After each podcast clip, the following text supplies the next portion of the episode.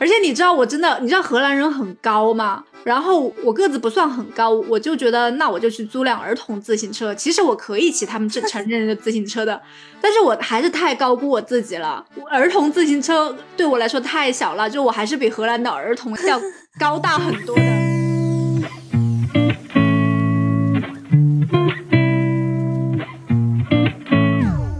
Hello， 大家好，欢迎来到我们新一期的《一起 BB Call》，我是 Blake， 我是 Bony。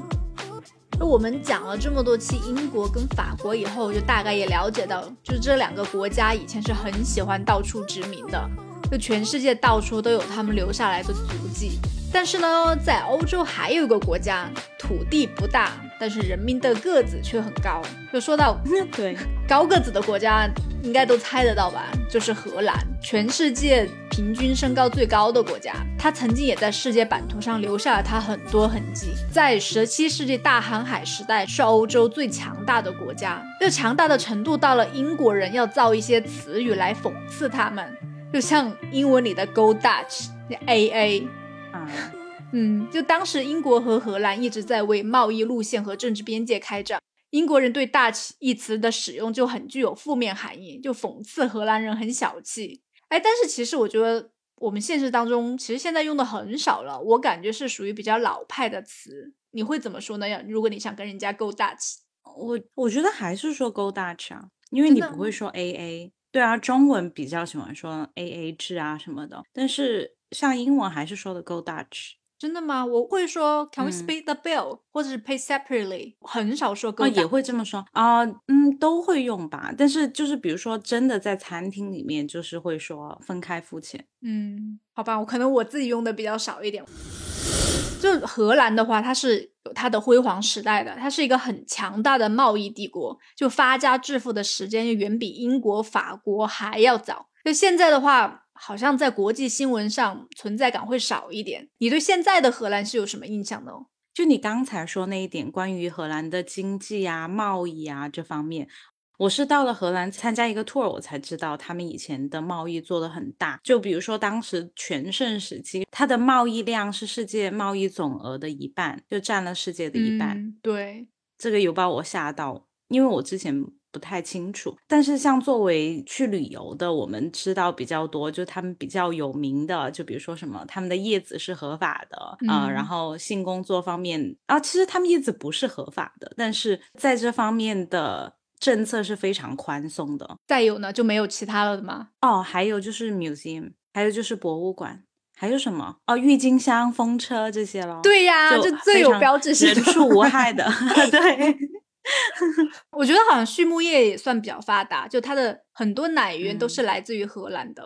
对，像提到什么风车、郁金香还有大草地，就感觉还是个很小清新的国家。我今年4月底5月份的时候有去荷兰看郁金香，因为疫情的关系大家也差不多2年没有赏过花了，但是我没有去它那个最有名的郁金香公园，就是在附近租了一个自行车就围着花田骑了一圈，那感觉还蛮爽的。对啊，我觉得很漂亮。你知道郁金香的颜色也是五彩缤纷的，就大片大片的彩色。而且郁金香田我不知道为什么它没有蜜蜂在周围授粉呢，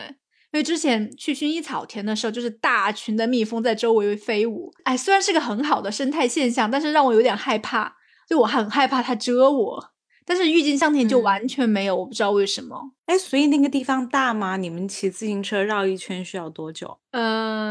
我们一共骑了4个多小时。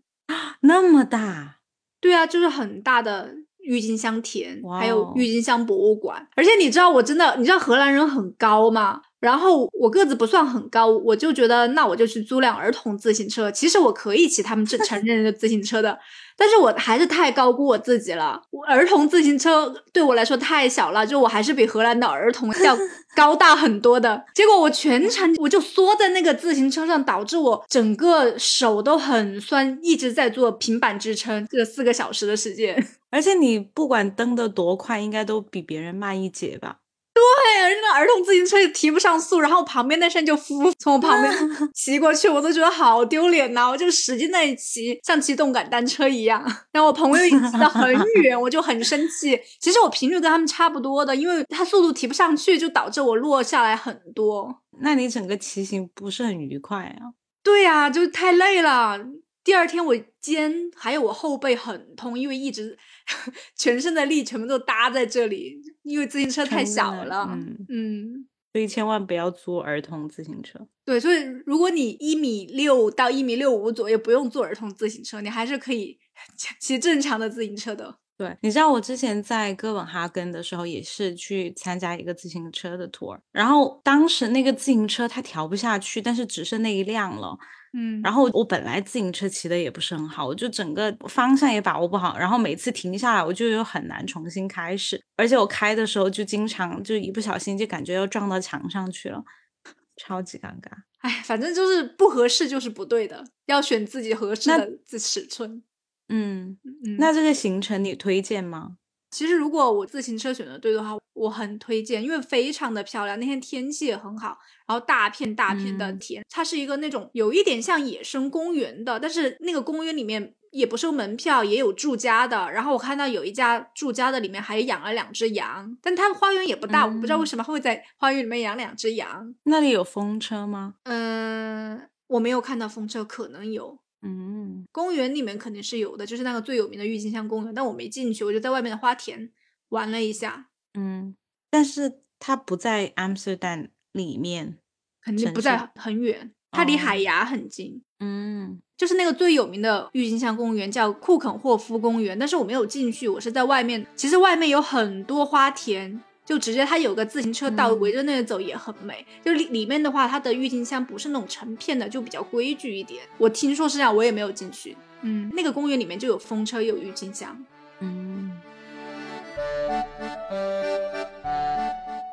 我还有另外一个印象，就是荷兰是一个非常自由开放的国家，但是它允许安乐死、同性恋合法婚姻，还有性工作也是合法的。然后还关于叶子方面的话，就他对叶子采取的措施要比其他国家宽松很多，这些在很多国家都有争议性的议题，在荷兰就比较自由一点。他们的态度好像是你与其偷偷摸摸的干这些事情，那我就把它规范化，比较便于管理一点。对，那我复活节的时候去了一趟荷兰玩嘛，你之前不是也去过吗？就所以我们这一期来聊一聊这个外表披着小清新的外衣，但是却有着很大胆政策的国家。我到荷兰的第一感受其实都不是我刚才说的这些东西，我就是感觉到处都是运河，就走没有多久就会有桥。对，下面就是河，就觉得整个国家都是在建立在水上的，就大家都说威尼斯是水上之城，那我觉得其实荷兰也当仁不让啊，就整个国家都是建立在海上的。而且荷兰的那种规划感觉是就融入了城市的建设，但威尼斯感觉更像是它只有这么大的地方，它就只好把城市修在上面。就两种不同的感觉。因为我也是去了以后才知道，荷兰是以和水抢地著称的，就它大约有1/3的土地都是位于海平面以下，然后最低点在海面有6-7米，然后它只有50%的土地是超过海平面1米的，然后全荷兰海拔最高的地方也就1000英尺，差不多305米左右，然后全国大概有17%的土地都是填海造出来的，反正整个国家都属于一个很平坦的地方，就也就很好发展畜牧业。他们不是很喜欢开玩笑吗？就说放把椅子在那里站上去就可以俯瞰整个城市。就太平了。再有就是他修了很多大坝，就把海水全部都挡在外面，就所以荷兰的筑坝技术就也是全世界顶尖的。就通过沿海岸的大坝、水泵和沙丘那些复杂系统，就把荷兰保持在水平面之上。然后水太多了以后，还要考虑防洪的问题。荷兰也拥有世界上最先进的防洪系统。我记得是有一些大坝和三角洲是向公众开放的，就对这方面感兴趣的也可以去参观。就因为运河很多，桥也很多，然后造桥技术也是全球领先的。就之前不是港珠澳大桥修建的时候，那个海底城管技术就像买国外的专利嘛，然后对方就觉得这个技术是全世界独有一家的，就狮子大开口，就那家就是荷兰的公司。就是因为就是我想给你唱首歌，要给你唱祈祷之歌，然后最后就谈崩了没买。我想起来了。就是因为自身国土的各种短板，就所以让荷兰在水利方面的各种技术都是很先进的。然后我觉得荷兰算是没有什么著名景点的国家，就不像法国有埃菲尔铁塔，像英国有大笨钟，但是说到荷兰就有点说不出来。你这样说我突然想到一个地方，就是在火车站旁边，就是它最大的那个火车站，如果你从欧洲其他国家到阿姆斯特丹的话，然后它不是有一条很长的河吗？然后跨过那个河旁边一个运河对面 就有很多的那种五颜六色的房子，你知道我在说哪里吗？说那个风车村吗？你说的不是在阿姆斯特丹城市里面。我不知道，我完全不知道，因为荷兰的房子 famous for 就是歪歪扭扭的，而且它很小，带一个尖顶，就这样并排着，都长不同的颜色。因为我当时去阿姆斯特丹之前，我在网上查了很多攻略，基本上大家都会把那张图 po 出来。哦，我觉得好像荷兰都长这样。对，这就是他们的特色啊。但是我觉得这不算一个景点呐、啊，就像你说啊，法国有什么？法国有埃菲尔铁塔。你说中国有什么？中国有万里长城。那你说荷兰有什么？荷兰有歪歪扭扭的房子，不觉得气势弱很多吗？就它没有一个很标志性的建筑，但是我觉得，但是荷兰的特色就是你看到，比如说一个桥旁边放了自行车这种照片，你就自然会啊，那不是阿姆斯特丹吗？然后如果你看到像那种歪歪扭扭的房子，很窄的一个挨一个，然后你也会觉得啊，那就是阿姆斯特丹。就是它可能不是通过某一个很巨型的建筑，但是它的很多细节你都可以体现出那种、非常荷兰的感觉，就有自己荷兰的特色。是，但是我觉得没有一个很著名的一个景点，我只想说的是就你很 care 景点、但是我发现国内很多旅行团来玩，不是一般都说什么欧洲10国游嘛，然后来荷兰一定会去的就是羊角村、你去了羊角村吗？哦，对，我没有去，我有点不太记得原因，要么是我时间不够了，要么就是天气的原因，反正我没去。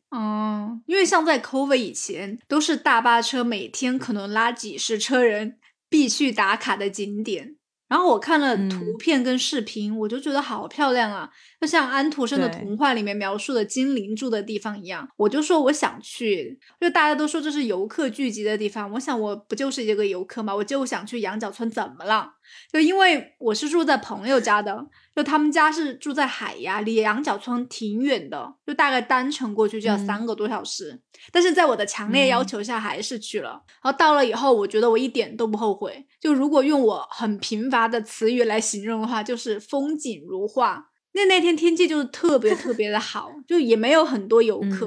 然后整个村庄都是坐落在一个充满湖泊、芦苇就和森林的环境当中，有很多很漂亮的茅草屋顶的那个房子，还有很有特色的木桥，而且还有农场，这些房子都特别卡通，像蓝精灵居住的地方，就是说是不是打开哪一个门里面会冒出一个精灵出来？而且是不是感觉每家每户都有一个小码头的感觉？我觉得很漂亮，就他一出门就可以直接坐船走了。他们那些运输都是靠船的，因为你进来那个村庄以后，你可以先游船，就整个过程大概1个多小时，就他会给你介绍一下羊角村的一个历史来历。他就说整个村庄基本上和以前没有什么变化，桥和这些农舍就和18、19世纪都是一样的，就开出这片居民区以后，外面就有一个很开阔的湖，水也不深，也就1米左右，然后再热一点还可以跳下去游泳。旁边我还看到露营的车、我觉得如果什么8月份来露营应该非常的 chill。 但是我跟你讲很搞笑，回程的时候我还看到几个中国人，因为除了可以坐他们那里的船，还可以自驾小船，他们就几个人就被困在芦苇里面、动不了，就等着大家来救援。你说真的完全出不来？就完全出不来，就被那些困在芦苇群里面了。所以我就想到我之前在剑桥划船的时候也是这样的，因为以前没有划过。我们是跟我一起那一次吗？不是，是我后来再去读书的时候，因为我以前从来没有划过船，就完全控制不了，就导致船就不听使唤，就不停的在原地打转。而且你知道剑桥也是中国旅行团聚集的地方、周围那些船的人就在你笑我们、还对我们拍照，我就觉得啊，好尴尬。跟你一起那次你也有去划船吗？有啊，我们都有划船啊。而且我没有吧，我印象当有我们一起去，怎么可能我划了船你没划船？哦，我完全不记得，可能是不是别人划的，后来我是自己划的，印象比较深一点。我们当时是别人划的，但是那个人说我们可以自己来弄一下，因为它是一根杆子撑着来移动船嘛、然后他说我们可以试一下，那个杆子超重，根本提不起来。而且我记得好搞笑，有一个就是年纪比较小的小男生就在我们船上，他就跳到了河里，然后那个开船的人就吓他，他说有个 crocodile， 然后他就一下子就跳上来了。真的吗？对啊，那个我怎么完全没有印象，我完全不记得了。天哪，我可能要吃点核桃了。对啊，赶紧。总而言之，就是我还挺喜欢羊角村的，就我觉得下次有机会天气更热一点的话，可以去那边租一个露营的那个房子去住几天，就晚上还可以去烧烤，这还挺惬意的。嗯，就除开羊角村以外，就好像真的没有什么特别要打卡的点呢，我就或者是这只是中国游客必来打卡的点。为什么除了羊角村就没有必须打卡的点？它不是很多地方都很漂亮吗？它有很多这种村庄啊，羊角村最有名，就可能是因为也被中国游客炒起来的，我也不知道。就但是我觉得除开这些打卡的景点，就它整个荷兰的自由程度在欧洲也是领先很多的，就像周边很多国家的年轻人就喜欢周末来阿姆斯特丹开心一下，就因为叶子还挺容易买的，然后因为这种政策就会有很多花样出来，就是什么 space cake 呀，有 lollipop， 还会有不同的口味，因为你知道就它这个东西的雏形是一个植物嘛，就所以这种草本植物还能买到很多它的周边产品，就比如说 CBD 的精油，还有那种做成那种 gummy bear 那种软糖，还有擦脸的，然后还有唇膏。我想唇膏涂上去就会立马变得很嗨吗？还是怎么样？它就是一个旅游商品啊，你不觉得吗？就是为了让这些游客开心，就会对这些东西感兴趣，就想买。因为我之前有看过一个采访，就是采访荷兰人对死合法化还有就是这些方面的一个态度，他们就说其实你们想象荷兰人用这些东西远远没有游客用得多，这些都是为了游客而生产的。那里面还有种子，那些店里面就还有卖盆栽的，但是这些所有的东西那还是只能在 coffee shop 里面买到。然后在荷兰 coffee shop 不是卖咖啡的，就是卖这些东西的，然后正常的咖啡店叫 cafe， 然后除了 coffee shop 还有叫做 smart shop 的，就里面还有幻菇，就吃了会让人致幻，其实就是一种毒蘑菇，云南也有很多。现在荷兰市面上正规渠道能买到的就只是 truffle 了，不是 mushroom， 因为 mushroom 的毒性会更浓，就差不多3克你就会有很重的幻觉。当时就是因为有人吃了出了事，就所以就选择用毒性比较弱的，就吃的比较多的 truffle， 就在店里面也是分等级的，好像跳楼了是吧？对对对，就是那个女生，就所以在店里面就是分等级的，就有给新手的，也有给高级别玩家的，会根据你的创造力或者是你的视觉力来评清，然后每个人看到的东西都有点不太一样。根据吃了的人跟我说，就是他会看见地上会有很多波浪，还会听到泉水的叮咚声，但是那个听说口感不太好吃，说很像酸了或者是霉掉的 nuts 那种坚果。哎，我觉得可能是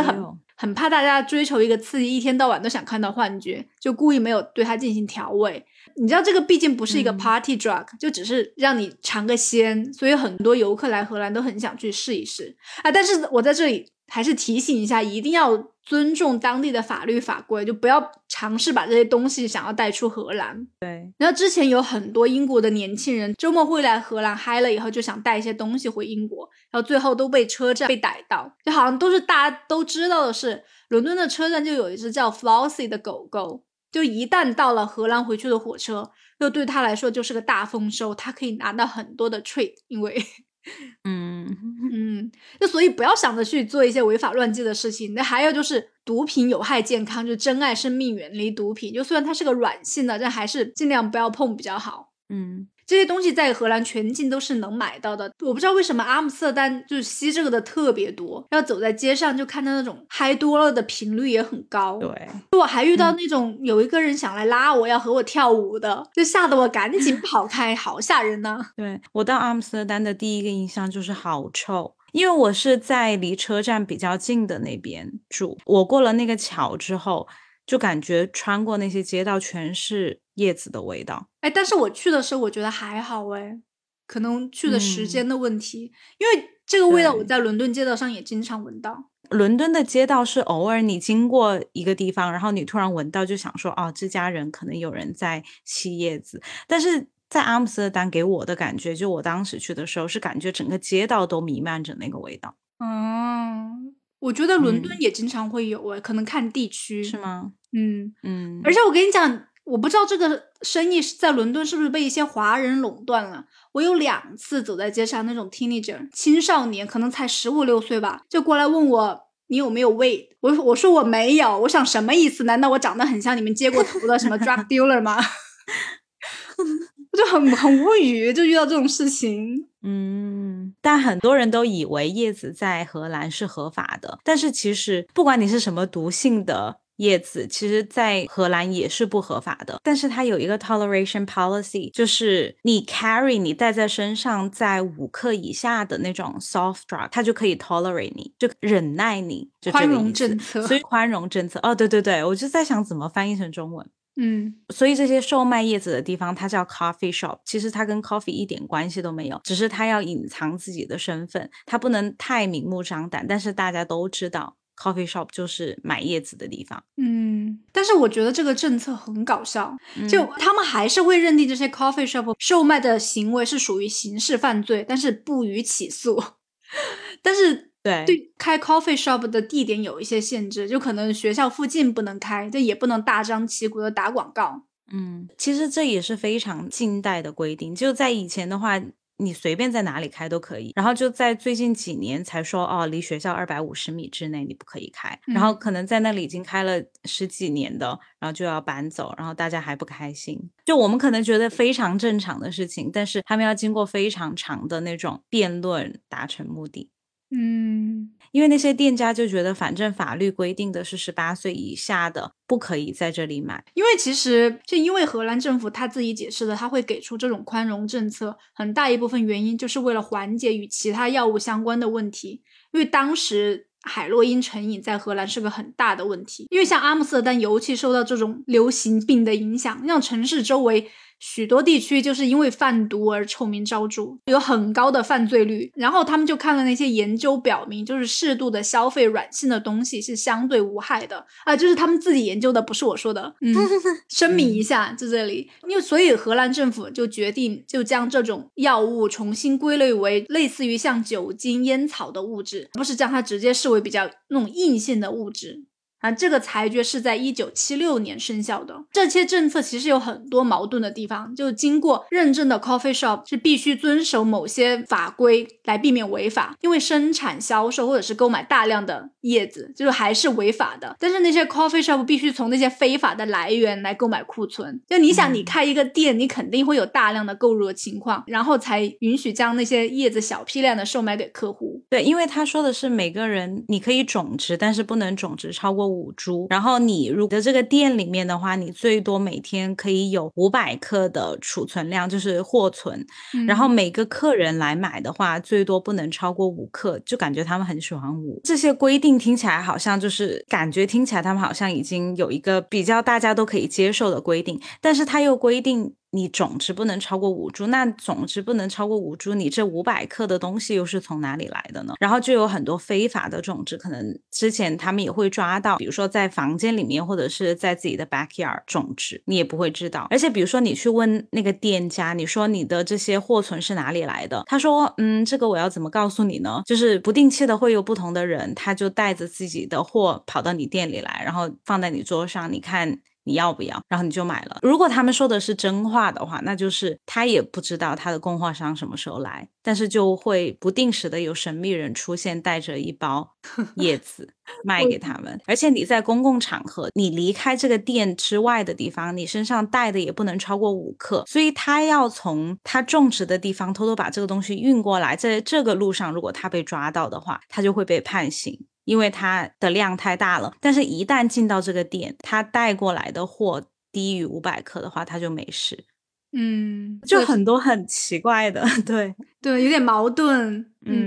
其实我不知道应该怎么评价这个政策，就我们分享这些东西只是想展示一下不同国家的不同文化，我们的 culture shock。 对，荷兰政府是怎么考量都会把这个软性的东西纳入合理的范围。其实荷兰的犯罪率在全世界来说都是很低的，在欧洲都是最低的。因为我去巴黎的时候，你知道我会感到很害怕，就我就会时刻警惕有没有人来偷我的东西，就或者是有人冲出来抢我。但是我在荷兰就是真的没有这种感受，就感觉很安全。嗯，因为他们吸引了大量的游客过来。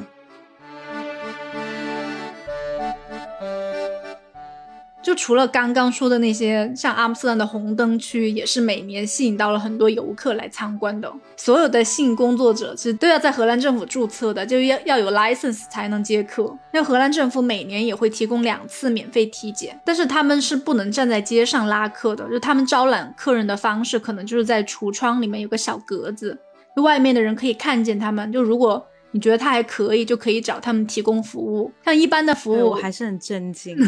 震惊的点是什么？你有去红灯区吗？去了，就晚上的时候。嗯，那个场面就是在公共场所，很震撼是吧？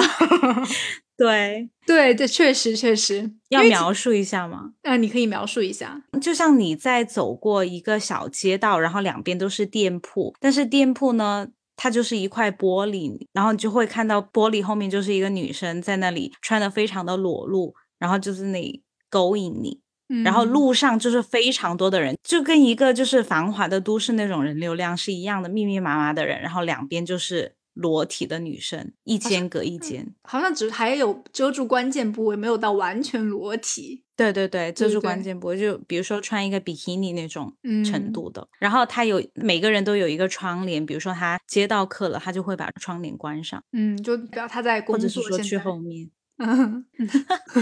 而且你在那条街上你是不可以拍照的，就是这个是他们不允许，而且你会惹怒他们。我是知道不可以拍照，而且我也没有打算拍他们，但是你知道有时候你经过一个地方的时候，你就看到远处一个建筑它突然就是这样，那个夜色就很漂亮，我本来只是想拍远处那个景色，而且我还故意就是两边的东西一点都没拍到，但是那个女生可能觉得我在那个街道拍照，她就疯狂的敲玻璃。哎，你知道我朋友也是这样，可能因为我问我朋友，我说我拍了会怎么样嘛？但是我没有想过要拍啊。他说他们就会很生气的敲玻璃，我说然后呢？会出来追我吗？他说他们都穿成内衣内裤，怎么出来追你？但是如果遇到警察的话，可能会把你抓起来。对，就像他们这种服务的话，一般不能超过20分钟，因为他们是要走量的，就如果你弄太久就会影响他们接下一单生意。但是我有看到说，就他们有一个性博物馆，他有个数据是那些客人平均也就6-7分钟。而且你知道吗，就是我当时带我们去红灯区的那个导游，他说在阿姆斯特丹其实你看到的这些是他们给你创造的一个想象的你可以得到的服务，但是其实并不是得到的服务，可能你根本都不能要求什么，你只能躺在那里，然后你要听他的，如果他不愿意的话你就不能做什么。所以其实你想象你可以得到的服务其实得不到，都是一些非常 basic， 可能只是看一看。只是看一看，真的吗？我还以为是真的会。没有，这个就是看他的心情，这个以那个女生为主，并不是以你的意愿为主。因为在阿姆斯特丹他把它合法化的同时，也让这些女生相对的得到了一些保护。但又很奇怪的是，在可能差不多2020年之前，他都没有对这项工作的服务人员的年龄做出要求，是最近才规定21岁以上才可以拿到 license。 你说没有做出要求是什么15-16岁都可以吗？对，真的假的？对啊，而且这个规定好像是2020年才颁布的。那这个规定很那个呀，就以前的话没有规定年纪。对呀，所以这其实会导致一个很严重的犯罪问题，因为就有些人会诱骗那些女生来到阿姆斯特丹来从事这方面的工作。因为你知道他其实我觉得政府应该也是比较 cautious， 因为我记得我当时在入境我是一个人去的阿姆斯特丹，然后他就在那里审了我半天，可能以为我要去工作或者是被卖到那里之类的吧。然后当时还不能理解，后来我到了之后听到导游这一介绍突然就懂了。而且你知道很奇怪的是，我印象非常深刻，就带我们去红灯区那个导游他说，在这里因为大家对这件事情非常的开放，然后有一个导游就是他另外一个同事，一个阿姆斯特丹人，他的老婆的职业就是这个，然后他有时候还会带着他的游客去看他的老婆。那游客可以点他老婆的单吗？这个我就不知道，这也太就很奇怪啊。对啊，这也太尴尬了吧。对啊，我就对这个故事印象很深刻。哎，不过荷兰政府也是尽量把他们这份工作常态化，因为他们也是要交税的，要交 19% 的税，就是如果客人你消费以后，你想找他要发票给公司报销也不是不可以，只是可能全公司人都知道你去干了什么了、啊、而且公司干嘛要报销你这个，可能是陪客人啊，一起去啊 what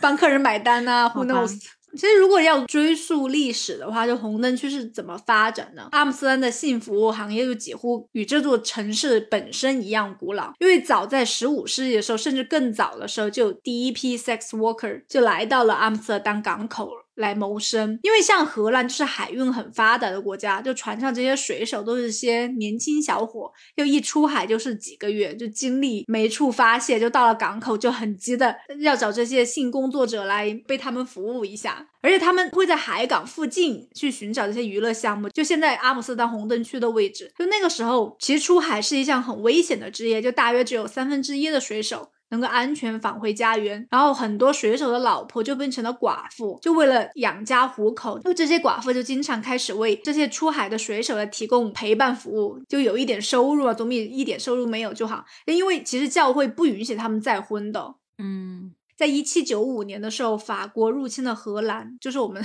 上一期讲的拿破仑，把这个产业合法化了，并且很严格的控制妓院。法国人在1813年离开荷兰的时候，有很多城市在如何继续实行管理这个政策方面就存在了分歧，然后随着时间的推移，就越来越多的城市禁止妓院进入他们的城市，但是阿姆斯特丹是属于比较开放的城市，就一直还保留着这些东西，所以像阿姆斯特丹的红灯区就属于城市最古老的部分。我记得当时那个导游还带我们去了一个教堂，然后就说这个教堂就是那些水手一般来得到了服务之后，然后就去教堂忏悔，然后就可以出海了，就这是一个流程哦。其实在1960年代，警察是规定在门口拉客是违法的，所以窗帘基本上都是关上的，然后你坐在窗后提供服务是可以被容忍的。所以为什么是红灯区，因为那个时候的这些性工作者就会通过在缝隙后面就点燃一个红灯，因为红色的穿透力比较强、就那些男人们就很清楚，他们就可以来这里找他们。现在是允许开窗帘的，就延续了以前的传统，所以晚上来的时候是最佳时间，就整个区域都是红色的。你知道他们还有游客体验项目吗？我好像在之前的节目里面讲过。怎么体验法？它有一个2楼的那种橱窗、然后你可以到那里，他给你一个面罩、然后你就裸露的坐在那里，就假装你在招客，但是别人不知道你是谁就你没有露脸啊，好吧对，我觉得真的是想得出来，为了招揽生意，真的是。对啊，就给游客体验啊，体验他们的那种心理状态。但其实在2000年的时候，荷兰政府解除了妓院的禁令，就使妓院成为合法的企业，然后红灯区所有注册的橱窗妓院都获得了城市的许可，就由城市监管这个行业。然后像这些性工作者在荷兰商会就会注册为个体户，然后他们就从这些老牌妓院老板那里租他们的窗口。但是在2007年的时候，阿姆斯特丹市在红灯区启动了一个叫 Project 1012的，他要把这些所有的城市旅游的这些项目说是要升级，然后很多那种窗口就不得不关闭，不只是针对他们，还针对阿姆斯特丹里面的 coffee shop、smart shop 这种种子店也是关了很多，然后取而代之就是他们认为有价值的企业就不能再做这种黄赌毒的生意了。但是你知道这个东西已经有很多年了，在2015年的时候，阿姆斯特丹的红灯区的那些性工作者就组织了荷兰有史以来规模最大的示威活动，就他们与250多名性工作者一起游行到市政厅，要求阿姆斯特丹停止关闭这些窗口，就因为这个举动会使很多性工作者开始非法工作，就会更不安全。但是在这个项目上还是陆陆续续关开就。但是现在的话，在阿姆斯特丹的红灯区有292家橱窗妓院，是世界上最著名的红灯区之一，就是在这里提供这种服务是合法的，然后妓院也是受监管的，然后警察也会经常在街上巡逻，街道上也有摄像头，就算是最安全的红灯区之一了。我刚才不是说我看一个采访吗，就其实像有些人也会说荷兰的这种产业其实这些年来也一直饱受争议，大家一直在 debate， 然后觉得这个产业其实已经比以前小很多了，可能慢慢的也会走向没落。嗯，不过我觉得是它的城市标签之一啊，但是可能他们觉得不想打上这种标签，想所以就慢慢在缩小它的规模。因为我这次去荷兰的时候正好赶上了他们的国王节，就也是时隔2年的时间第一次举办。那天所有的人都会穿上橙色，就因为这也是象征着荷兰的王室。就至于为什么是橘色呢，这个又要回到我们讲英国历史的那一期了，就威廉Orange 对，他是荷兰的威廉3世，他的老婆是斯图亚特家的女儿，然后来了英格兰以后才变成了威廉1世。但他的祖先就是荷兰的威廉1世，也叫威廉 Orange， 就是他带领荷兰起义的，就反对西班牙的占领，打赢了独立战争，就所以他可以说是荷兰的开国大将。就荷兰人就把他的姓氏代表的颜色就视为国色，橘色就象征着荷兰整个国家。就反正这些欧洲的皇室就富有了这么多年了，家里肯定有很多好东西。然后现在在海牙的莫瑞泰斯皇家美术馆，就最开始也是以收藏荷兰皇家的藏品的，就其实我还挺喜欢那个美术馆的。你去了吗？海牙的那个博物馆？没有，我就只去了阿姆斯特丹。哦，你下次有机会可以去，我觉得很漂亮。其实我还挺喜欢那个美术馆的，就它是在一栋临湖的房子里面，就正好又是郁金香盛开的季节，就外面有很多郁金香，然后又有喷泉，那旁边就是荷兰首相办公的地方，然后不远处还有一个像法国梧桐大道的那种地方。就反正随便一拍，不用 P 颜色就可以当成一张明信片一样了。那在那个美术馆里面最有名的藏品就是维米尔的珍珠少女，就现在很多的画家也会对这幅画进行二次创作，就是把少女换成一只河马啊，或者是其他人的脸都有，你应该有看到过吧？那个就它也有另外一个别称，说它是北方蒙娜丽莎，就因为这个画里的人物也是虚构出来的，不是也说蒙娜丽莎也是虚构出来的吗？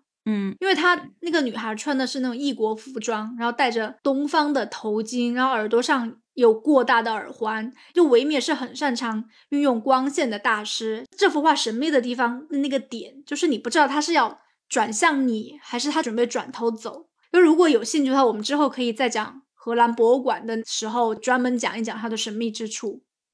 除了这幅画以外，很有名的就是解剖学课，就以前在美术课本里面有看到过的啊。反正这些名画就不说了，但是我在逛里面的时候发现一个惊喜，就我发现里面有安妮斯图亚特的画像，我不是看到后马上就发给你吗？对，她是威廉 Orange 的女儿。对，除此之外我还看到了简西摩的画像，你还记得她吗？不记得了，谁啊？你真的亨利8世的一个老婆，亨利8世还记得吧？哦，就是那个很多老婆就老是把别人杀死那个。对，娶了很多老婆，杀人如麻的那个。还有他的画像也在里面。就除了简西摩的以外，还有亨利8世的猎鹰者，就是帮他猎鹰的一个人在那里。你看画像，你看英国历史对你逛博物馆好有用。你看斯图亚特家真的无处不在。对，所以之后我们来好好讲一期荷兰的博物馆。对，其实荷兰的博物馆也挺有意思的。对，像什么梵高博物馆啊，我还看到 Banksy 的博物馆，还有人体博物馆。对，那好吧，那我们今天的节目就到这里结束了，谢谢你的收听。如果你喜欢我们的节目，请记得点赞、点桃心、转发、留言。那我们下次再见吧，拜拜。哎，还没叫人订阅，而且要记得订阅哦，这样你就不会错过我们的每一期节目了。对，好吧，那我们下期再见咯，拜拜，拜拜。